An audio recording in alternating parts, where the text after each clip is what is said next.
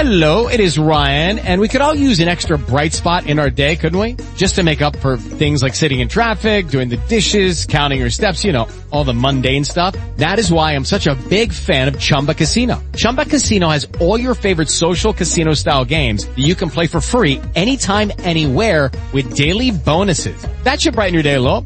Actually a lot. So sign up now at chumbacasino.com. That's chumbacasino.com. No purchase necessary. VGW Group. Void were prohibited by law. See terms and conditions. 18 plus. With Lucky Land slots, you can get lucky just about anywhere. Dearly beloved, we are gathered here today to... Has anyone seen the bride and groom? Sorry, sorry, we're here. We were getting lucky in the limo and we lost track of time. No, Lucky Land Casino with cash prizes that add up quicker than a guest registry. In that case, I pronounce you lucky. Play for free at LuckyLandSlots.com. Daily bonuses are waiting. No purchase necessary. Void where prohibited by law. 18 plus. Terms and conditions apply. See website for details.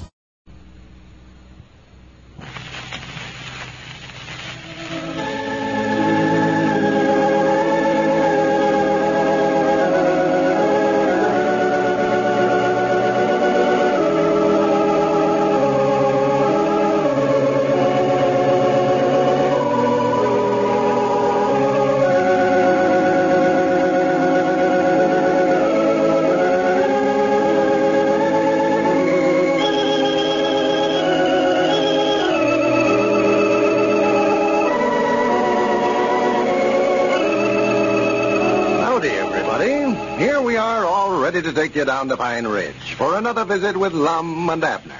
Brought to you by the makers of Horlicks, the original malted milk.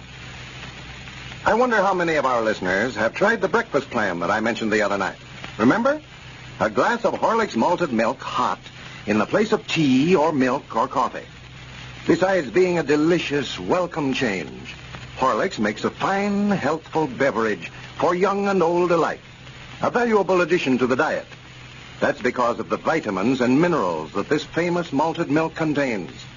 In addition to that, Horlicks is so much easier to digest that it keeps you feeling cheerful and alert all day. It agrees with the weakest stomach. So if you haven't any Horlicks in the house, get a package now from your druggist. Then start the day right, the Horlick way. You'll find many other uses for Horlicks also. And now, let's see what's happening down in Pine Ridge. Well, the wedding of Evelina and Frank Foster has been definitely called off. And Lum is taking advantage of the situation by courting Evelina right off her feet. her romance with Frank Foster just made the old fellow realize how much he really cared for her. As we look in on Pine Ridge today, we find Dick Huddleston over at the Jot 'em Down store talking with Lum and Abner. Listen.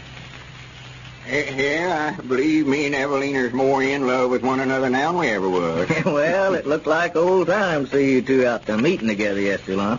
well, sure, might not everybody said that. Any number of 'em come up to us again services was over and told us how proud they was to see us keeping company with one another again.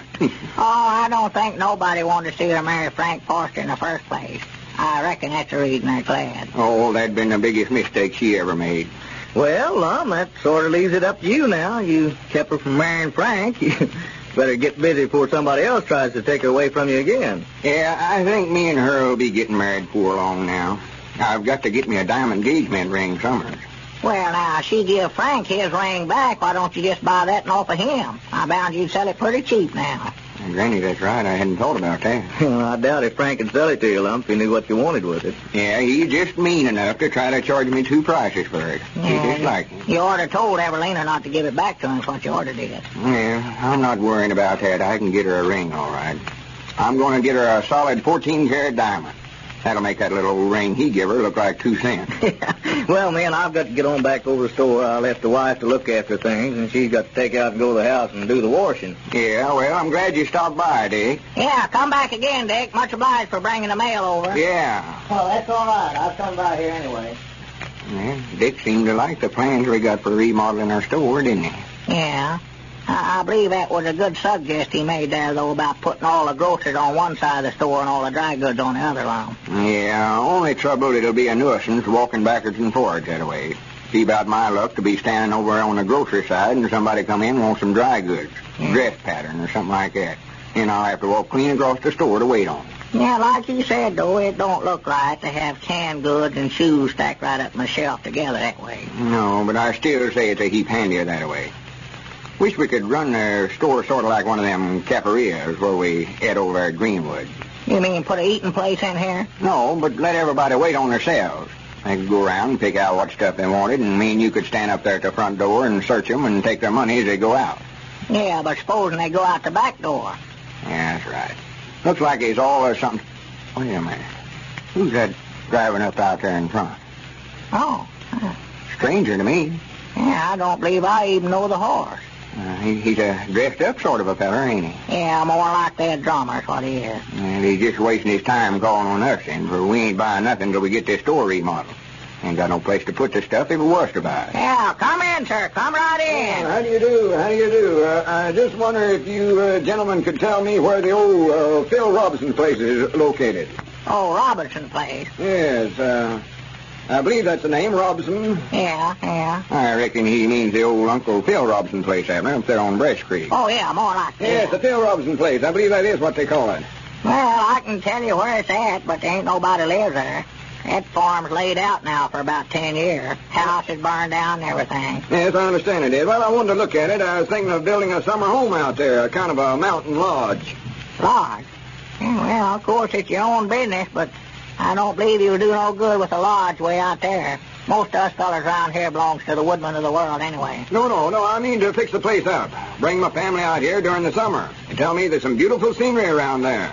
Yeah, Hmm, well, I don't know whether I'd say that or not. You can't see much of anything for the dead blame mountains out there. But if you want to go ahead out there, well, I can tell you how to go.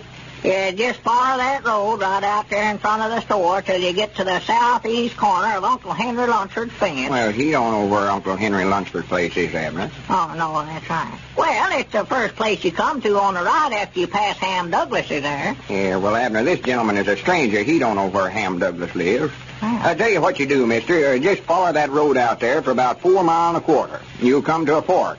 Now, the right-hand fork will take you down through Hog Jaw Valley and over in the Crystal Hill settlement. Yeah. But you don't want to go that way if you're looking for the old Robinson place, No. for that road bears sort of south. You want to go north, so you take the left-hand fork. Or just ask any of them houses along there, or ask the folks in 'em rather. Uh, they, they can tell you where they, where they live at. Oh, yeah, yeah, they all know where it's at.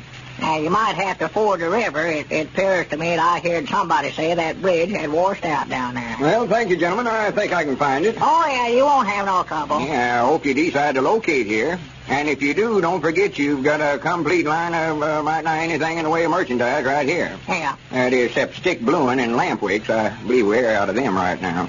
Yeah, but by the time he gets a house built and moved in, we ought to have him one. Yeah. My granny, that's a right pretty ring you're polishing up there. Hmm. Is that a solid diamond? Oh, yes, yes. That's a three-carat stone.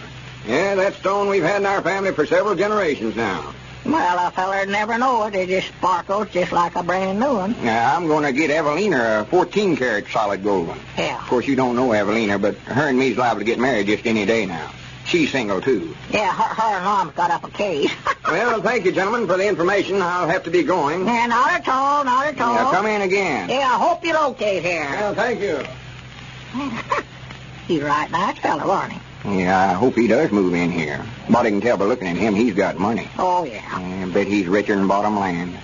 We need folks like him here in the community. Yeah, yeah. I wouldn't mind to join up with that lodge he's talking about putting in, but I know Elizabeth never would let me out long enough at night to go clean out there to meetings. Wouldn't do me no good to join up. Now, Well, I don't think that's the kind of a lodge he's talking about, Abner. Huh? Must have been something else besides the He woodman. said lodge. That's what he said. wait, wait, I wait, heard him. Oh. Uh-huh. Wait a minute. Huh? What's wrong out there? Looks like he's lost something. Yeah. Must have dropped something in the road there. Yeah, we ought to help him look for it. Yeah, come on. Let's go out there and see if we can help him. Uh-huh. Yeah, he's such a nice fella. I, I wished me and him was kin to one another. And He sure lost something, all right. Way he's scratching around there in the sand there. Yeah, what's the matter? Did you lose something? Why, yes. I just started across the road here to get in the buggy, and I dropped the diamond out of that ring I was just showing you. Well, I do know. Well, Hmm, that'll be hard to find there in that sand. Yes, it will. You sure you dropped it right there, yeah? Well, I had my handkerchief out polishing it and just happened to notice it was gone. well, it Ought to be around here somewhere, then. We'll find it shortly. Yes, I hope so. But I wanted to get out and look at that farm this afternoon. I've got to be back in Lena in time to catch that 7 o'clock train. Yeah, well, now, we'll find it. Don't you worry. Yeah, now. now, don't worry. I- I'll run in there and get a flour sifter out of the store. Yeah, yeah. Now, Granny's, we'll sift every bit of this sand out here till we do find it. Yeah, that's the thing to do. We'll locate it. Well, I Oh, tell you, I just got to going out to that farm, made a special trip out here to see it. I can come back by here, and if you found it, I'll be glad to pay you for it. I'll give whoever finds it $200. Two hundred dollars. Well, we'll find it then. Or turn this road upside down or one. Well, I hope you do. I'll be back sometime this afternoon. I appreciate you helping me out this... Not at all, not at all, no. Oh. Get up, uh, get up. Now, don't you worry now. We'll find it. You just go right ahead and look at the farm. Two hundred dollars. Here, I brung two sifters. Well, where's he going? Did you find it? Uh, no, no, uh, he said he had to get on over there and look at that farm, but he, he's going to give two hundred dollars to whoever finds it for him. $200. Yes, sir. That's just what he said. Give me one of them sifters here. Yeah, Granny, I told you he had a lot of money. Let me get to looking here. Oh, dadgummit, here comes Squire Skim. Uh, uh, no, that don't let on that to him, uh, let him know what it is that uh, he's lost, you know. He'd about keep it, that's just about what it happened. Yeah, that feller never said, but I bound you that diamond's worth a thousand dollars I bound you. Yeah, yeah, uh, don't let on to Squire now, whatever you do. No, don't tell him what we're looking for, for he's a kind of a feller that try to beat somebody out or something. Why, I ain't sure. got over the way he did us on that circus deal. No, sir, me neither. Just about what he do is keep it for himself. Bought the circus for a thousand dollars and sold it for four thousand. Well, good evening, gentlemen. Good evening. howdy, Squire. Yeah, what's going on here? You lost something? Aye, well, yeah. What do you think we're doing, making mud pies? Well, uh, maybe I can help you here. I've got mighty good eyes. Uh, now, what is we're looking for now? No, nothing much. If you No. find anything, why just let us know. We're just looking. Feller lost something here a minute ago. Well, I'll declare. Well, look here. Huh? I picked this up the first thing. It looks like a diamond here. Let's see that, well, Squire. I'll be dead blame. That's just what we're looking for. I'll give you ten dollars for that, Squire, right now. Not ask no questions. No, no, no. I, why, I couldn't think of it, Lum. Uh, this stone here is worth a lot of money. You can tell that. Oh. I know it, but I want to get it back for this friend of mine. It's his, Yeah. and I don't want it for myself. I'll give you twenty-five dollars for I don't get. I'll give you fifty dollars for it. seventy-five. Well, give me a hundred dollars and I'll turn it over to you. The first one that gives me a hundred dollars can have this diamond.